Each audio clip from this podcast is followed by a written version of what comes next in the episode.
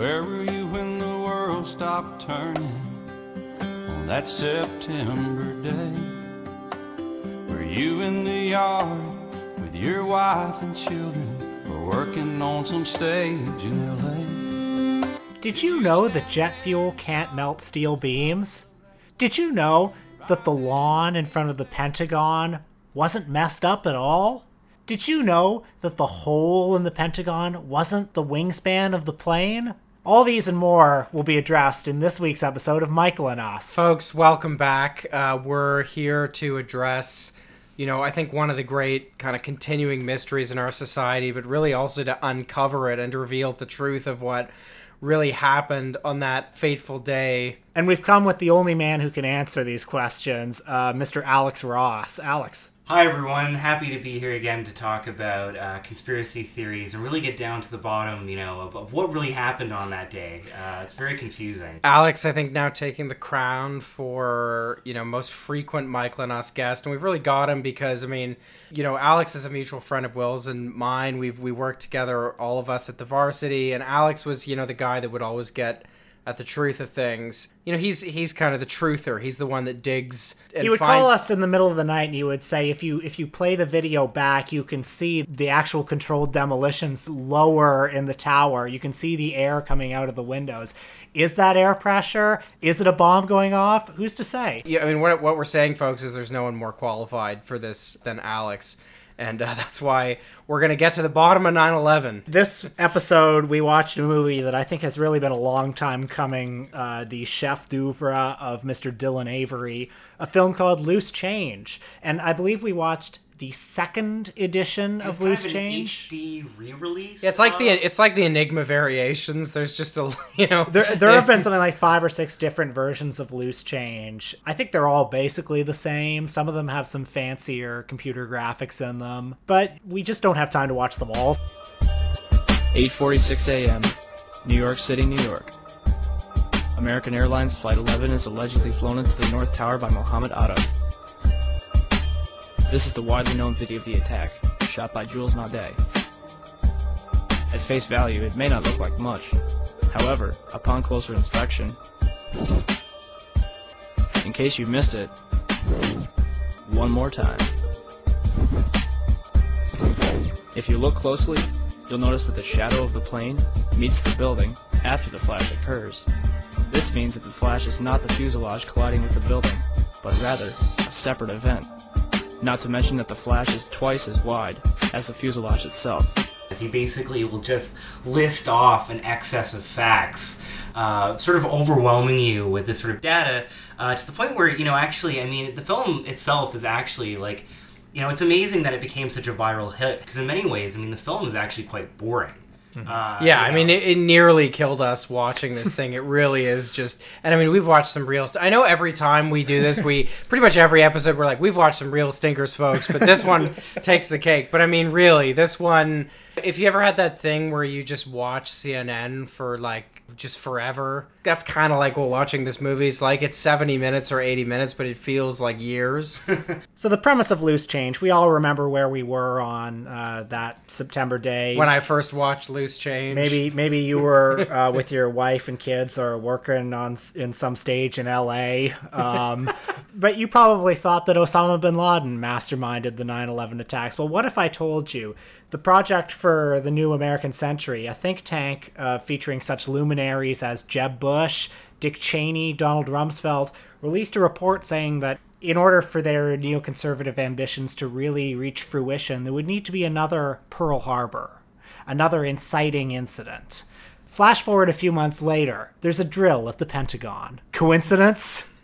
Flash forward a few months after that, there's a drill at the World Trade Center. Was this an opportunity to plant bombs in the World Trade Center? Who's to say?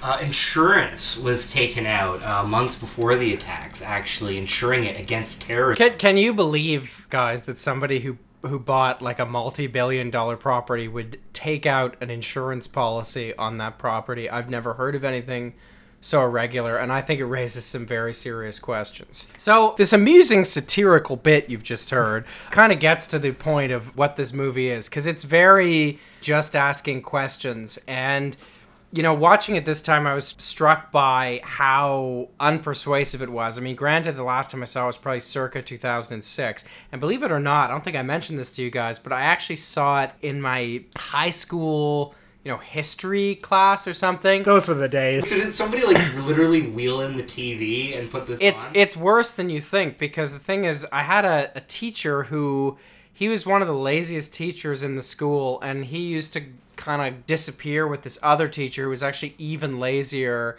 And I guess they were both that kind of demographic of like early 30s teachers still living with their parents and they just didn't give a fuck. And they would, con- this guy would just leave. He would, e- he'd be late or he'd leave and he just wouldn't come back. The other guy, I'm not, I'm not going to name either of them, but you know, the other guy, later when I worked in a restaurant in Hamilton, he used to come in and bring his kind of 19 year old dates or whatever into the restaurant. um, and so, you know, the level of laziness was such that they would just, you know, um, I was never in the other guy's class, but. You know, people would report that you know he would just like put on a movie. He would just put on like Fight Club or whatever and just leave.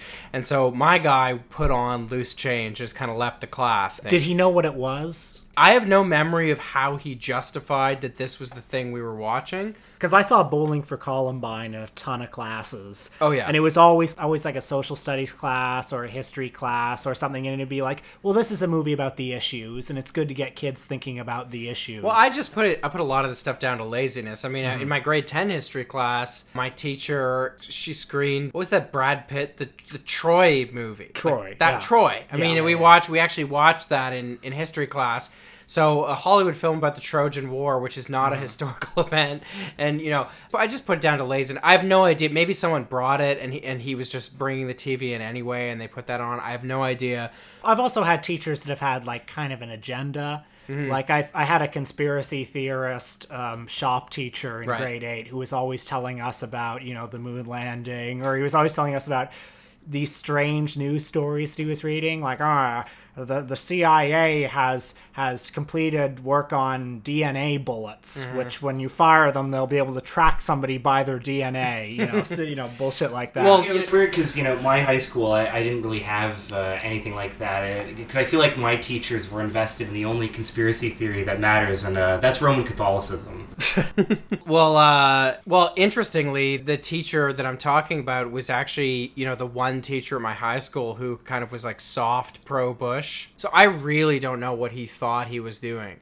But a lot of the kids in the class found it very persuasive. And I even remember before this, kind of in the, you know, rural part of Ontario I grew up with, it actually just was kind of common sense among a certain kind of mm-hmm. person that, oh yeah, 9 11, the official story is kind of wrong and that and it was probably like planned to scare people and things like that. Well, remember that this theory kind of g- had a lot of currency right after the Iraq War when it was becoming clear that some of the evidence for the Iraq War was fraudulent and that the reasons for going in weren't what they said they were. There was just a lot of general distrust in the Bush administration around this time that would, you know, make people maybe leap to the conclusion that they would be behind 9/11. Yeah, and I mean, I think that uh, I mean, let's before we before we get into before we get into any of that, let's maybe just go over the film with a little more in a little more detail because I mean, this film itself is very boring, but I do think there's a rich vein of material to be mined here, um, and I'm hoping our resident truther Alex Ross can help us get to the bottom of some of this stuff.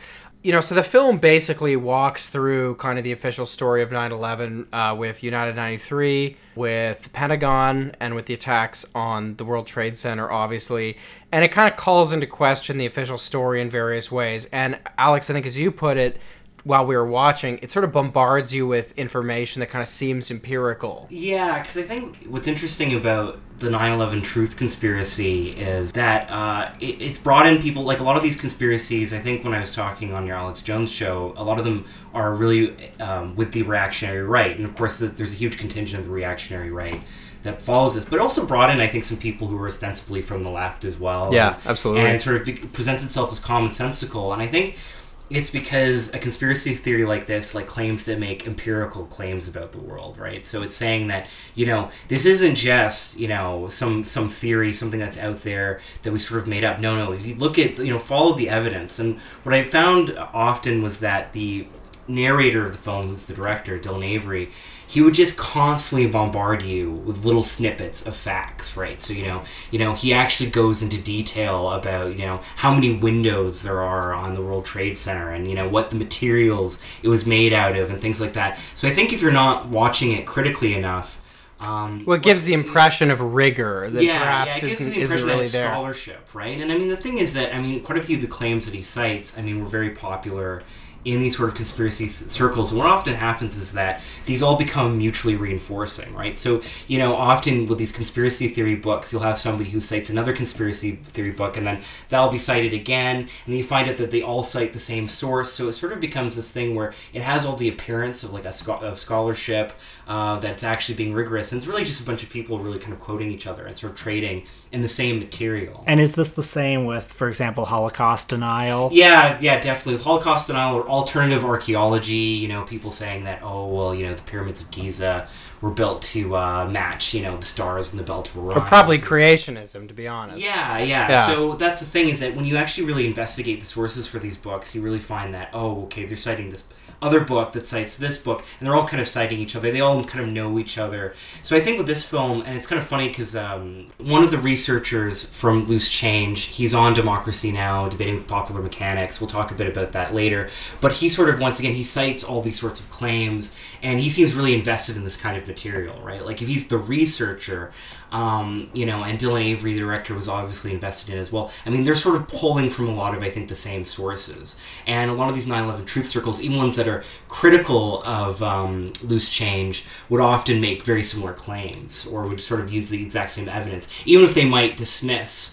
Uh, a film like Loose Change. In the film, one of the obvious problems that we kind of witnessed while we were watching it, and which was kind of which was picked up by these fellows from Popular Mechanics in this Democracy Now debate that you referred to, one of the problems is that a lot of the evidence they use is kind of circumstantial. It involves people in just the horrible confusion and chaos after these horrific attacks. You know, kind of really low level civic officials like police and firefighters being interviewed by equally psychologically shattered, traumatized local media, you know, as in some cases the buildings are falling down behind them, being like, What did you see? What did you hear? Yeah, when Um, the, when the film is trying to prove that it was a demolition and not a plane crash, we see a clip of an NYPD officer saying, "Oh man, I, I heard this big explosion," and this is supposed to be proof that it was an explosion. And, But I mean, but he looks so devastated. I mean, he's obviously not. You but I mean, putting that aside, it's like none of these people have heard what the sound of yeah, a do plane you, gu- do, hitting do a you guys know what a what a what it sounds like when a 110 story building collapses exactly? Because No. I certainly don't. But you know it's loud, so Yeah, I that's mean- like an explosion. Yeah, you know, so there's a there's a lot of stuff like that. There's Um, another bit when during the Pentagon section of the movie where we see a couple of clips of eyewitnesses talking. The first one, who's a reporter for USA Today, I believe, says, "Yeah, I saw a uh, looked like a Boeing 747 American Airlines logo on it. Looked like it hit." Then it cuts to somebody else saying. Oh man, it looked like kind of a smallish plane, you know, and hmm. then and then, someone else saw a helicopter. but it's not like they were, you know, studying carefully this plane traveling at 150 miles an hour Well- that only became significant when it hit the building. Think about how much information your brain kind of takes in if you're walking down the street. I mean, there's all kinds of things, and your like levels of awareness of them are very different.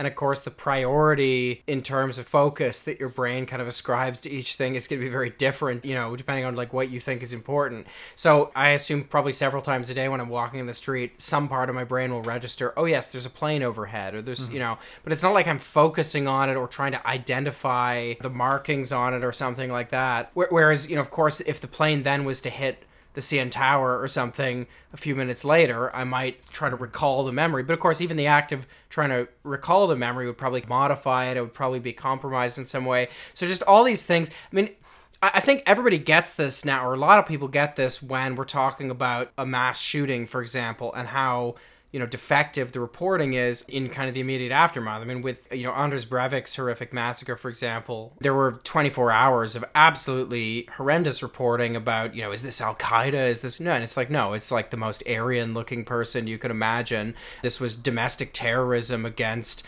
basically young socialists by you know a white supremacist. People get it now. We've seen enough of these kind of things over and over again to not trust that kind of sourcing. And yet that is almost entirely what this movie draws upon to make its points. And in fact, we see uh, several montages of footage from like CNN or ABC. Like as it was happening. as it was happening, of the reporters saying, "God, it look it, it, it looks almost like a building being demolished." it's almost like those reporters were on air for kind of 16 hours without a break and they just had to fill the time and so they were just saying stuff. It's interesting, uh, and Luke, you know, we sort of uh, talked about this uh, when we were watching the um, debate uh, on Democracy Now. Is that it's it's kind of ironic that you know they doubt certain media story sources, so they're you know criticizing Popular Mechanics, saying that's yellow journalism.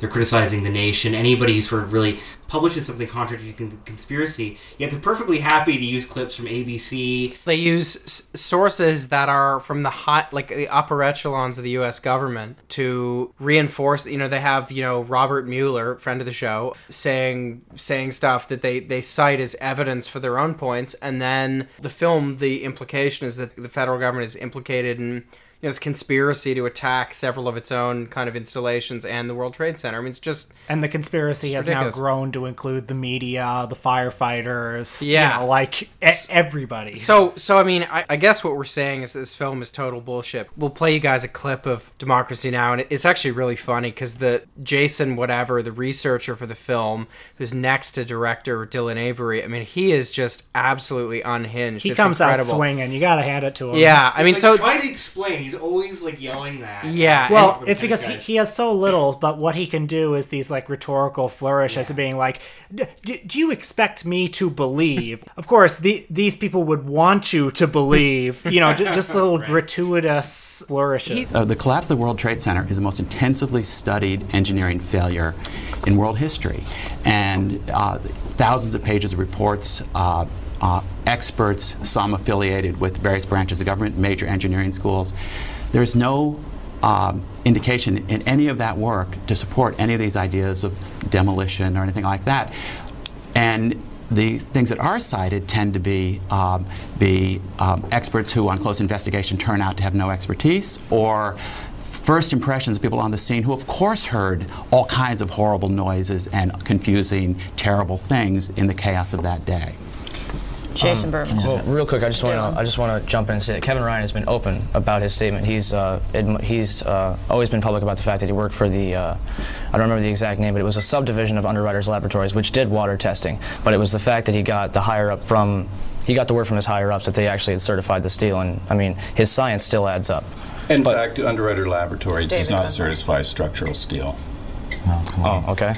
I, I, I would disagree with that, but aside from the hundreds of witnesses' accounts of bombs going off in the building, I would just like to go to the official version. They're saying that the, the intense heat from the impact holes was so intense that it weakened the steel, causing it to do a pancake collapse on top of itself. This is simply a lie. We know two minutes before the first building, which was struck second and burned for less time, we had firefighters in the impact zone saying that they could knock down the fires with two lines, two hand lines. Now, I ask you, can human beings stand in 1500 degree temperature, 1200 degree temperature, 600 degree temperature? The answer is no, they cannot. Uh, Jason, I think it's it's telling that every time you disagree with something, you call the people a liar. I'm not calling anybody a liar, sir. I'm calling you a liar because you are a liar. Actually, I found him very interesting to watch because I think he's a case study. There is a kind of crippling certitude that people have when they are really heavily invested in conspiracy theories. He's he's so invested in the idea that the official story of 9/11 is completely incorrect that he kind of psychologically opens himself up to, you know, any kind of grain of doubt or any gray area or any even just kind of superficially anything that just kind of affirms the view that he firmly believes. He just uncritically kind of accepts it. And so these two guys from popular mechanics who are just kind of calmly being like well actually you know there are lots of photos of debris inside the pentagon and stuff and he's just losing it I mean, it, it, he reminds me of. I mean, I think the phrase "crippling certitude." I can remember. It's not my phrase. I think I heard it maybe in um, the Going Clear documentary about Scientology. I mean, it's it's a def, it's a definite like psychological characteristic that some people have, and you kind of see it in the worst kinds of political partisans or in conspiracy theorists and all kinds of people. And it just is this dogmatic, almost evangelical commitment to certain capital T truths and their whole identity, and you know, everything becomes structured around that. And that guy in this Democracy Now debate is such a good, such a good example of that. He just won't listen. I mean, do you think we all have impulses like that? I mean, we all shape our identities. It can be hard to hear your identity come under scrutiny. No, like a- absolutely. I mean, I think you cannot go through life, you know, it's kind of psychologically necessary to consider certain things as true. Mm-hmm. But I think that if if you kind of have a healthy mind, most things you think of as sort of provisionally true. And again, if you have a healthy mind, kind of that's enough, like until further notice. Mm-hmm. And the difference is when you commit to something like 9/11 was an inside job, you really throw yourself into that. Yeah, I'd say one of the things that a conspiracy theory does is it constructs a closed system, essentially, you know, provides a simple explanation for something that might seem very complex. Though, you know, I mean, the events of 9 11, like, are pretty discernible. Like, I mean, what happened and stuff like that. And what's interesting is, you know, they never sort of enter into any sort of discussion. Like, there's almost the, the, the implication, I think, in the film, well, you know, these hijackers, there's no way that these guys could pull something like this off. Forgetting that, you know, Khalid Sheikh Mohammed, you know, who planned the 9 11 attacks, was like a mechanical engineer. Yeah, whereas of course the Bush administration, which couldn't plan like a like a half decent response to a hurricane in Louisiana, uh, was able to execute this Yeah. massive conspiracy. Well, it seems to me that like so much of the momentum around the 9/11 conspiracy was displaced anger and frustration over the betrayal Yeah, of Iraq, don't you think? Yeah, I think you know, and the thing with the Iraq War too. I mean, just think about how many you know, like how many mainstream media organizations like the New York Times or the Atlantic or you know whether they Washington were liberal or, Post yeah, Washington and- Post, yeah. whether liberal or conservative, completely compromised themselves. Oh, you know? absolutely. You know, really participated in selling this war. And I Democracy dies in the darkness. Also, Saddam Hussein has WMDs. Yeah, and the thing is that I, you know it's understandable. You know, it's interesting. You know, with all this sort of you know all these hot takes about fake news.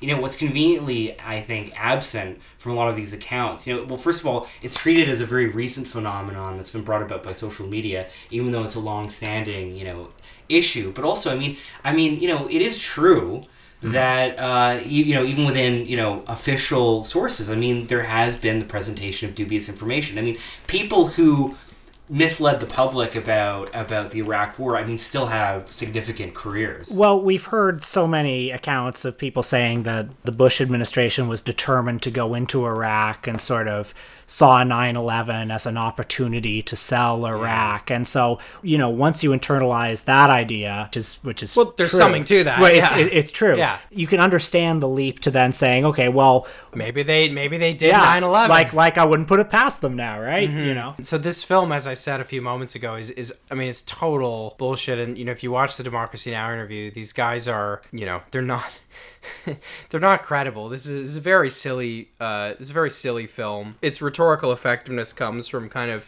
its rhetorical effectiveness comes from kind of assaulting your senses with empirical data and factoids, circumstantial know. evidence and but you know what's interesting about it I think is is there's a rich vein of material here to kind of think about the you know the overall political ecosystem of conspiracy theories because I think what we've now seen is that conspiracy theories really are a kind of pan ideological phenomenon. You know, we have all this Russia stuff now, which, which is you know being given massive credence by kind of MSNBC and you know by some of the same outlets that sold the war in Iraq as well. You know, and of course, you know Alex Jones uh, has kind of monetized the exact same type of media epistemology of 9/11 conspiracy theories to you know sell various products and things like that. So I think there's a lot about our contemporary culture that's actually reflected in this film, and in some ways was kind of started or ignited by the the various trends that produced it. Well, there are certain uh, key differences between 9/11 trutherism and the the Russia conspiracy. I mean, with the Russia conspiracy,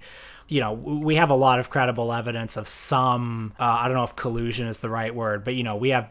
Is it Don Jr. answering an email? Right, but that's saying, like you that's like saying I mean Bill, you know, Bill Yeah. Clinton you know, gave a paid speech to a Kremlin-connected bank, and then the, the Clintons kind of covered it up. So is that evidence that the Clintons have some like, you know, I mean, Sure. what what are they hiding? Sure, I mean, you know, sure. just asking questions. But I mean, aside from that, the differences between the two things are 9 11 is taking an, an actual external attack and trying to jerry rig the blame for it onto an internal conspiracy, an mm-hmm. inside job, if mm-hmm. you will. The election of Donald Trump is an American phenomenon, and the Russia stuff is trying to attribute it to an external attack. they're not absolutely they're not absolutely analogous um, conspiracy theories. I just think that they're both part of kind of ecosystems where people they're both part of an ecosystem where people look for these kind of alternative explanations, these kind of almost anti-political explanations for why things happen. Um, yeah, to jump off from that point, Luke, I think maybe the, the point at which the 9/11 uh, was an inside job conspiracy and you know the Trump Russia conspiracy meet is the disbelief that these two events could happen. You know, the disbelief that that hijackers could they could hijack planes and actually attack the United States. Or that you know Donald Trump could be elected, elected, and I think what's different between the two of them is that I think the 9/11, the inside is an inside job. You know, I think the people who are adherents of it, you know, they feel like they're constructing a whole vein of stigmatized knowledge, right? This is the stuff that they don't want you to know. Whereas with Trump Russia, like I think it becomes a kind of convenient explanation that can kind of ban or sort of cover, you know, really really kind of push to the side any other sort of discussions of what Right. really went wrong. It's with the it's being 2016 it's being done. It is actually being done in a way like in the aid of the American deep state and and in Mm-hmm. Yeah. defense of American institutions. I think that's true. I just think kind of psychologically there are some parallels. Yeah, yeah, because I think it's sort of you know I think it provides a kind of explanation for evil. You know, you know, there's this evil, you know, the terrible thing that's happened, and you know, provides maybe a kind of simplistic explanation. And I mean, you know, if you looked at some of the memes that you know that these recently indicted, you know, uh, Russians. I mean, they're really weak sauce. I mean, overall, not to say that you know they weren't shared by other people or or they they didn't have some you know maybe mild, I think extremely mild influence, but I don't think it was enough to swing you know the entire 2016 election. But to me, it's a comforting idea that the Russians swung the election instead of the reality that America could vote for Trump. It's, what's not a comforting idea is the idea that George Bush planned 9 11. that, that, that's, that's, a, that's a, if he did that, that's a horrifying idea. The, the scale of that conspiracy, if true, would be terrible. Then again, I mean, the for the people that are you know really committed to the the kind of hardcore version of the Trump Russia stuff, you know, beyond the kind of fellow travelers who are just interested in evidence, people are really committed to it. I mean, it was I think last week there was an MSNBC panel where two people, I think one of them who is affiliated with the Clinton campaign, were basically discussing you know these like Facebook memes. They were like, "This is Pearl Harbor." You know the scale of it for them is we want to start a third world war with another nuclear armed power. That's what uh, is necessitated by like a meme where a muscly bernie sanders says don't vote for hillary or whatever you know? I wonder if, like, after all is, all is said and done, like somebody kind of like a Louise Mensch or somebody like an Eric Garland will make a loose change style documentary. Like, though It's probably already happened, Well, right? or, or maybe Eric Garland, like his famous game theory thread, or you know, I should say infamous. Like maybe that's like this movement's you know loose change, right? Because it, you know, he sort of provides a kind of sweeping explanation of history, in sort of the same way that you know Dylan Avery um, sort of provides a, a sweeping explanation of all the events that sort of led up to 9/11 and the you know the possible motivations behind it. Funnily enough, uh, you know, when he started making it, he was supposed to be a fictional thriller, and then it was like, oh, well, you know, as I, as I was investigating, you know, there's just too many unanswered questions. So Uh, when he started making loose change. yeah, we started making loose change. It was originally going to be a fictional film, actually, and then it became, you know, a documentary. I feel like some of that might have had to do with the fact that Dylan Avery, you know, a 21 year old, like, dumbass 9 11 conspiracy theorist, probably, like, would have trouble mounting the resources to make a fictional film on this. Can you imagine that? You know, with like the sort of so so i mean it seems like the narrative we have developing here is you know circa kind of the early 2000s you have you know kind of just like maybe well-meaning but like all ultimately like misled and kind of crazy individuals kind of externalizing you know their frustrations with american institutions in the wake of kind of you know like the Bush administration's excesses. But then, you know, by 2016, the American psyche is so debased that it's just like the editor of Mother Jones and like the executives of MSNBC are just like Russia did the 2016 election. I mean, the the kind of cur- psychological kernel of just everything is a conspiracy, nothing makes sense, just this kind of overriding sense of confusion and and and things not matching up to what kind of how officialdom says they should that produces the Russia conspiracy. Well, can I say that actually, like maybe a more equivalent conspiracy to loose change that's going on now is this idea that the uh, students from Florida who are currently, you know, protesting uh, for uh, for gun, Gun- control are They're actors. they're actors. Crisis actors, that's what they're called, yeah. And that Yeah. they're- basically are flown in to do interviews and things like that. But that to me is more like the loose change conspiracy, Yeah. where where it's like these idiots, you know, thinking, well, this has to be like an internal conspiracy from some, you know, uh, corrupt Democrat elite that's controlling everything. I found myself extremely frustrated watching this film, and it wasn't just because it's so obviously dumb. It was because I think that it reminded me of a lot of stuff, you know, that I watched and kind of consumed during the Bush era, kind of in my teens, where you know it it has this kind of pretense to to really you know challenging power and stuff but ultimately it's kind of dumb and it discredits genuine political dissent because if there's one thing that kind of unites most of the things we discuss on Michael and Us, it is this kind of anti-political tendency. Yeah, what does this movie stand for? It literally ends with a shot of the Statue of Liberty. it's like we just need to come together, you know, Yeah, we it's just like- demand answers. like- like- Our country is under attack. Yeah, Yeah. and uh, yeah, yeah, and and you know, the- the- Values are under attack. these tyrants have taken over our country, but you know, like anything that's wrong with America can be can be fixed with what's we, right. we all with know America. that we all know that the tree of liberty is watered with the blood of tyrants. Yeah, it's like, as our founding fathers wrote. with, with a little bit of spit and some freedom, you know, we can take America back. And it's interesting that you know the blandest, you know, I think some of the documentaries you've covered, like even like that one, you know,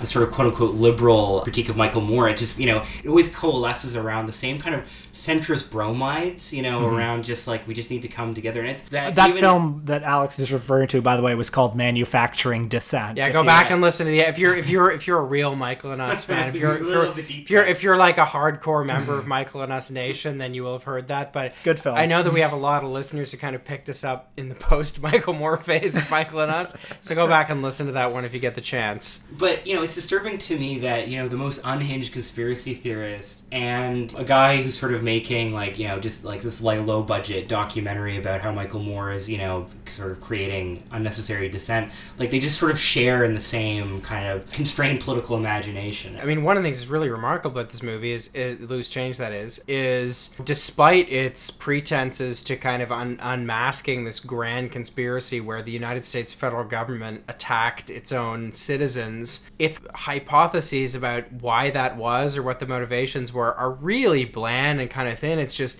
you know this guy had an gold. insurance policy and there was gold under the World Yeah, Trade yeah. Center, and it's like. I think that gets I to. love gold. Thanks for that. Just a little joke You for the should- you- You fans. should you should like put that just like find the clip of Goldmember and put that in. I love gold. I just felt the uh, conversation was getting a little too serious. You know?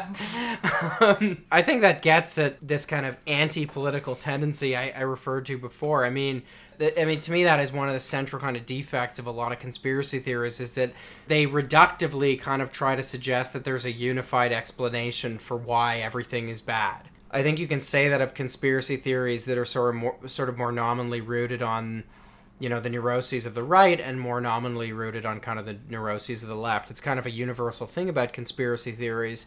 You know on the one hand loose change tells us that you know there's this grand conspiracy but then the motives for it are these incredibly bland things about just money and stuff. And it's like let me tell you um, i mean the entire united states economic system is a bland conspiracy to make billions of dollars off the backs of the hardworking majority or whatever. You know political problems are a lot more banal. That's why they're political problems. They have to do with these kind of observable structures. And i think a lot of people find that intimidating and overwhelming. But the fact is that it's a much more liberating experience when you realize that you, you know what kind of the sphere of the political is and that it, it actually does have to do with these kind of observable hierarchies and these things that you can organize to address and you can kind of illuminate people about.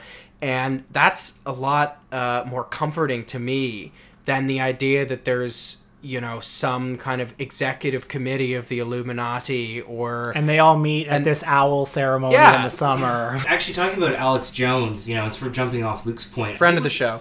What's really interesting is, you know, Jones, of course, now has himself firm, firmly entrenched within the reactionary right, and I, you know, I think to a degree he always has. But you know, it's interesting in the early days. and I think we talked about this last time. Is that he tried to present himself as like not being from the right and not being from the left, mm-hmm. and it's interesting because I think it has to do with saleability, right? I think a lot of these sort of these kind of bland bromides that sort of get thrown in around the sort of political centrism, like we all need to come together, you know, for our best interests a lot of it, I think, emerges from the fact that th- they're afraid that if you know they do stake out a really firm position on something, then you know the kind of the, the, the pitch of it is going to be lost somehow. What's really interesting is that there's actually a, a more recent interview with the director of Loose Change.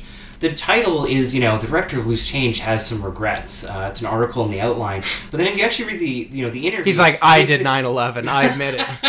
well, the thing is, with the interview, is he's still equivocating. So he has these regrets, but he can't completely denounce the film. It's like, oh yeah, we're doing an HD version. Like, so it's really bizarre. And but to me, What are his regrets? well, because you know, he sort of talks about The how- music's a bit lame. Well, I mean, you know, he does bring up, you know, with the 9/11 truth, right? You know, there was That, like, that a he, bit he put the bombs at the base of the towers. There's quite a bit of bigotry, you know, sort of the things we're having now. And then, you know, the he the- the regrets interview- that he was too honest. Yeah, he, he was revealing too much truth. I, you know, I don't think we were ready to handle it at that time. But what's funny to me is he's still equivocating about it. He can't fully denounce it because I think to some degree, you know, he has to still participate in. Imagine in if your early twenties, the thing that distinguished you was just Yeah. you made the 9/11 was an inside job. Well, movie. this this imagine will- the psychological scars of this is the thing that he will always be known as. Yeah, I like mean, people it- like in his obituary, you know, this is what it's going to be. He's going to be consigned to. But you know, it's funny. I think the political economy of a lot of this stuff. I mean, you know, I think as we talked about last time, uh, is related to like also kind of grift. Well, I think maybe there's a bit more earnestness with Mhm. loose change and Yeah. the people who made it. I mean, the stopping point is just you know sheer sheer sales. And what I think what's interesting is that. I think what doesn't get talked a lot about within conspiracy theories, I think the psychological angle gets emphasized, but I think the economic and cultural angle uh, doesn't get talked about as much as you know the sort of material relations that go in to producing conspiracy theories, where you know you do have you know uh, institutional support um, for this. You do have um, you know things that become bestsellers and they're sort of designed to be bestsellers. Like I think about, um, you know, the ancient aliens theory. Well, you know, Erich von Däniken wrote *Chariots of the Gods* in the 1970s. He was, you know, it was a, it was basically him plagiarizing another book that came out in French, became really popular. He writes several other books, and what keeps it in the public consciousness is then Rod Serling, you know, of the Twilight Zone and of uh, you know Planet of the Apes fame. He makes a series called *In Search of*, which is all about world mysteries. And the first episode is *In Search of Ancient Astronauts*. And then you know this gets re- resurrected by the History Channel. I think with a psychological explanation, sometimes the danger is, you know, you look at something like loose change, you're like, oh, well, you know, because it was on the internet and it sort of was spread, you know, it was actually originally hosted on Google Video, uh, funnily enough, uh, which no longer exists. But because it was disseminated on the internet, you know, that's the explanation. You know, all these people were sort of taken in, rather than looking at, you know, sort of what was surrounding a documentary like this, the sort of resources that they well, and, and why, on. and also why are people susceptible to it? I think is important because I like, you know, to me, a lot of the conspiracy theories, conspiracy theories, I just think are inherently reactionary. Like they're Yeah. anti-political, and you know, the the proof there is in how, as you guys were saying, so many of them kind of swing back to this like these just generic centrist platitudes, despite alleging these vast conspiracies. Another film that's like that around the same time is Zeitgeist. Do you guys remember Zeitgeist? Oh, I do. I mean, which you know is even grander and sort of like talking about like the whole sweep of history, like religion, and I think they sort of bring up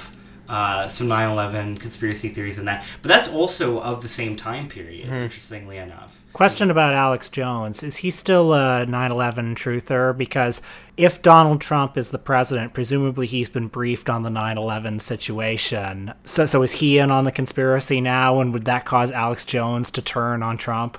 That's actually a good question. I feel like what he's like Alex Jones has really been emphasizing are sort of these false flag conspiracies around uh, school shootings. Well, Sandy Hook is his famous one. Yeah, Yeah. Alex Jones is such a hack, honestly. He's not even a principled conspiracy theorist. He is like no better than like Rachel Maddow, uh, with apologies to Rachel Maddow. I mean, it's like his conspiracies just oscillate in terms of like when there's a Democrat in the White House or when there's a Republican in the White House. It, it just it just becomes different. And you know, I think it's really chicken shit of him to kind of keep equivocating on whether he's like a Trump partisan or not. He clearly is. Like he does these dumb segments where he's like, uh, uh, you know, uh, I'm not a, I'm not, you know, a cheerleader for the president or anything. I, you know, I just like to get at the truth or whatever. It's like, shut up, dude. You, you like boosted Trump, and you continue to boost him even after he like appears. You know, in that photo with that orb that looks like it's some kind of, you know, that looks like it's a History Channel special. Well, Luke, I have some bad news about the sponsor for this week's episode. Every morning before I start writing or shooting a video, I take two capsules of Brain Force for a sustainable burst of energy. This is, without question, the most powerful nootropic I've ever taken, and it comes without any of the crashes or the jitters associated with energy drinks. It's additive free, nothing artificial. It's Brain Force Plus. Read thousands of five star independent reviews right now and get your Brain Force Plus at InfoWars Life. And we're back. Just a word from our sponsor there. We, uh, as always with Michael and us, we always, you know, advertise products that, you know, they're definitely things we use. If you go to Infowars.com and you use the product code Michael and Us, you can get a 10% discount. Yeah, go to our website, Infowars.com. You can check it out. Anyway, I think, you know, as I was saying, I think conspiracy theories are inherently reactionary, but they are a genuine kind of response to, in the same way that, I mean, maybe in the same way that kind of cults are. The, the modern world is incredibly confusing. There's a deluge of information. And the fact is that kind of the official kind of platitudes liberal democracy tells itself about how it, everything works. I mean, they don't actually match up with the realities of liberal democracy. The fact that it's you know it's codified that in a liberal democracy everyone's equal, and then you walk outside and you know some people are wearing nice suits and some people are you know begging for food on the street. I mean, there is kind of just an essential dissonance at the heart of a lot of life for ordinary people and in the absence of kind of education or kind of the resources to i guess kind of address why that is or think about why it is meditate on why it is in kind of a political way i think a lot of people just reach for kind of conspiracies because they do offer a very simple but and kind of emotionally and intellectually seductive explanation for things and to me um, you know, obviously the 9/11 stuff, as you were saying, well, kind of happened within this particular ecosystem after 9/11 with the war in Iraq and stuff. But I think one of the reasons they kind of continue to exist is just because modern society is very confusing and it's more complicated, though ultimately uh, more kind of constructive to see problems as kind of social and political as opposed to being the results of some the result of some kind of executive committee, uh, you know, deciding things behind the scenes what your guys' explanation is for Willie Rodriguez's testimony that he heard exper- or that he heard, experienced, and his coworkers were actually burned by an explosion in the basement of the North Tower prior to the plane hitting, and this has been verified by at least 20 different eyewitnesses. Jim Meigs of Popular Mechanics. The, uh, when the building struck, when the planes struck the buildings, they, uh, they penetrated the internal core. Jet fuel poured down uh, stairwells and elevator shafts, setting off secondary explosions. Not to mention the horrific impact of these fully loaded planes hitting the structure and Mr. causing Meigs. enormous swaying. Give, me, give me a second to Okay, finish, Dylan. okay. Um, it's, it's interesting. In that testimony, he says that somebody came out of the elevator area with his skin hanging off. That would be consistent with a fire, not an explosion. And you, you had a short clip of the Naudet brothers uh, documentary about that day, and uh, of them entering the lobby. But what you didn't have was their voiceover, where they say saw, they saw humans on fire, which would again would be completely consistent with what we saw uh, in all the reports on this. That jet fuel came down the elevator shafts. Uh, people people died. We're talking about real human beings here. You know, this wasn't a movie. Yeah. This isn't a We parlor are, we game. are talking about real Bermas, human beings, Bermas, and we need to respect them with the truth, sir. So, boys, what are your favorite conspiracy theories? Well, um, you know, I think the last time uh, we sort of dealt with this question, I think I talked about the Kennedy assassination. But in terms of like favorite ones, like That's like saying the Beatles are your favorite band. Yeah, no, no. I mean, because because I think no, I think the question you asked last time was which one did we still did we sort of believe or ho- hold on to? But in terms of favorite ones, um, I think the one that I like the most is that the Denver airport is essentially a portal for the lizard people. You know, that's been constructed in a very particular way to house our reptilian, our true reptilian overlords. So that's that one's pretty good. You know, I used to not believe in any conspiracy theories, but I was ordering pizza at this place in Washington, and like I was waiting for my, and it looked like nobody was at the counter, and I sort of went behind the counter, and then I went downstairs, and let me tell you. The stuff I, I I can't even really say it on the air. Will always gets like a Vietnam vet when he talks about this stuff. Uh, just rattled. But seriously, folks, my favorite conspiracy theory is I, I'm sure we all know that Bruce Lee died of a cerebral edema brought upon by an, an allergic reaction to a painkiller. But what if I told you that earlier that day he had previously ingested a marijuana leaf, and previously marijuana leaves had caused him to have an allergic reaction, And caused actually, his head to swell. and actually, right before, uh, just hours before that, he met with Robert Mueller, the director of the CIA. well, uh, you know, FBI. Bruce Lee's not really dead. we should just we should just put that put, put seriously just put that clip Yeah. in. It's so good. You know Bruce Lee's not really dead, don't you? Yeah, it's in a book. What he did was he faked his own death so that he could work undercover for the Hong Kong police, infiltrating drugs gangs in the triads. Yeah, I reckon that's true. Yeah, I reckon that's true. Because if you were going to send someone undercover to investigate the triads, you'd probably want the world's most famous Chinese film star. So you know, I actually knew a conspiracy theory guy back when you know I worked uh, at this restaurant in Hamilton. You know, the same one where my uh, where that one high school teacher would come in. So I don't know. Maybe I talked about this guy on the Alex Jones episode. I'm not sure, but he, I mean, he was just. I think it would be safe to say his hobby was kind of this truther stuff. And he, it was interesting because you know he wasn't kind of ideologically affiliated with anything, and um, it just seemed to kind of pass through the sieve of whatever like education he did have. So I remember he was into all these theories about how you know the, like the North American Union and about how you know it was kind of conspiracy for the United States to you know basically annex Canada. And you know that That the one with the Amero. What's the Amero? It's like sort of it was going to be our unified currency. Right. like so yeah, there's a currency union, and it's funny because I mean, first of all, it's not a conspiracy. It's just kind of a dumb policy idea floated by a bunch of kind of you know like American, Canadian like elites. Um, you know, it's not going to happen. Um, and uh, you know, there was this guy. Um, I've forgotten his name now. I think it's Paul Hellyer. That's right. Who was a Liberal cabinet minister, believe it. And do you know about Paul Hellyer, Alex? He was, he was a Liberal cabinet minister in the late '60s, and he, I think he was like Minister of National Defense in Canada, and then he later founded.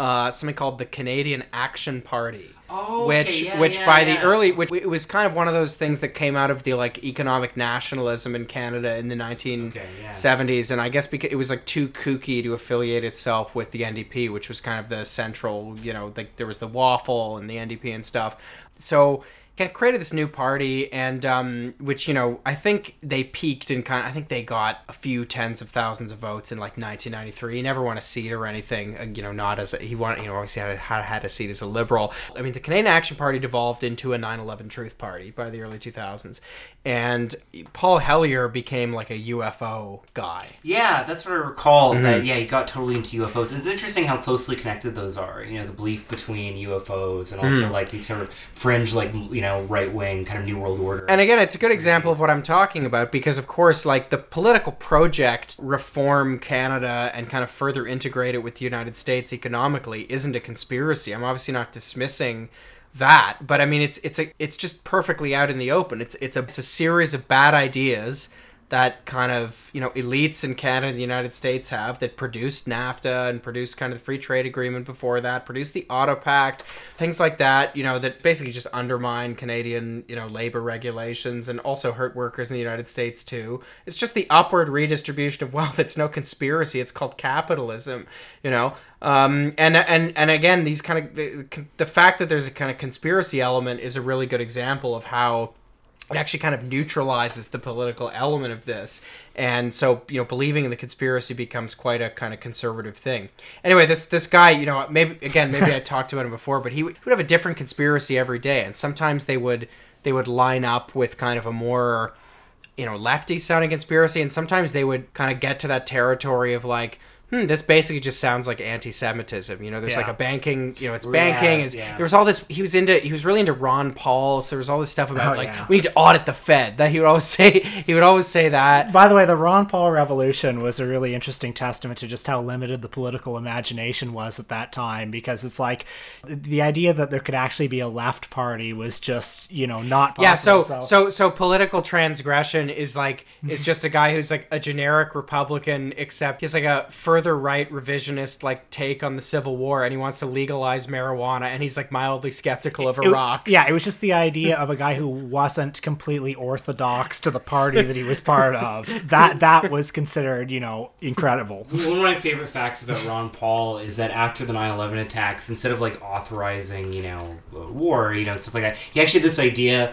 of uh, issuing letters of marque to to to remove the terrorists. You know, like you know, sort of, and it's like it, what's amazing about Ron Paul are all the kind of weird like 18th century ideas that he sort of is. Just Well, like the doing. gold standard. Yeah, yeah, like because you know, gold never depreciates. And it's funny because Glenn Beck. Well, that's why they. Ron that's why Paul they did- Ron Paul did 9/11, folks. They did 9/11 so that For they the could gold, they right. could get the gold buried underneath. it's amazing how many of these conspiracies, like you're just like one step away from some sort of like really anti-Semitic Jewish banking conspiracy. Like it's amazing, like Yeah. all the time. It, You know about like the protocols of the Yeah, elders yeah. of Zion. So that what's the origin of that? well, the origin of that one was basically it was actually uh, a deliberate forgery made in like Tsarist Russia in 1903 to essentially like discredit like other like kind of progressive forces. Like before like the revolution of I think 1905, you know, the Tsar is trying to discredit these forces and sort of associate them, you know, with these sort of like very kind of anti-Semitic movements. And it's literally just taken from there's this French satire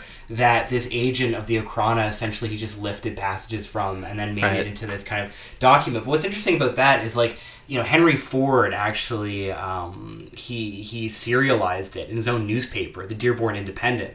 So you actually have you know you know really one of the greatest like industrial capitalists of that time period, essentially like promoting you know this anti-Semitic forgery, which has gone on to be like just one of the most influential conspiracy theory documents. So really kind of showing, I think, some of the like the institutional and material support that these sort of conspiracies get and how, how old they are. Like, you know, I mean, some one of the first really uh, conspiracy narratives was a book um, that came out in 1801, written by a Catholic priest against the uh, French Revolution, and how it was a plot by the Freemasons. So it's really, you know, it's really based in reaction to kind of yeah, those diffuse- those Parisian Yeah. peasants who didn't have enough bread were were totally in the pay of the Freemasons. the Freemasons, you know. Uh, they, they they it wasn't that they read Rousseau and were hungry. They just you know Yeah, the French Revolution was an inside job. But you know, I mean, that's the thing, right? You know, a lot of this stuff kind of becomes like mutually reinforcing, and it kind of serves a particular interest. And it's interesting to me that the United States is a bastion for conspiracy, while also, you know, sort of being like the largest industrial power. You know, as it's a superpower and as it's an economic power, that the sort of the manifestations of conspiracy, I think, are higher in the United States. Well, I mean, it's a country that like there's just widespread dissatisfaction and so so many people with terrible lives, but it's also a country where they're told that it's the most perfect system that has ever and will ever be Yeah, yeah, created. exactly, And yeah. you know, most people don't know anything about Marxist theory, so they have no like vocabulary with which to articulate their discontent and no no no kind of framework to figure out what the problem might be. So this impulse manifests itself in conspiracy theories. But you know, having said that, I look out Luke's window and I see the CN Tower and I and and I see the Sky Dome and I just know that you know what it, whatever's wrong with Canada or, or America, it can be fixed with what's right. I'm Will Sloan. I'm Luke Savage. And I'm Alex Ross, and you know what? Don't stop searching for the truth. Now watch this drive.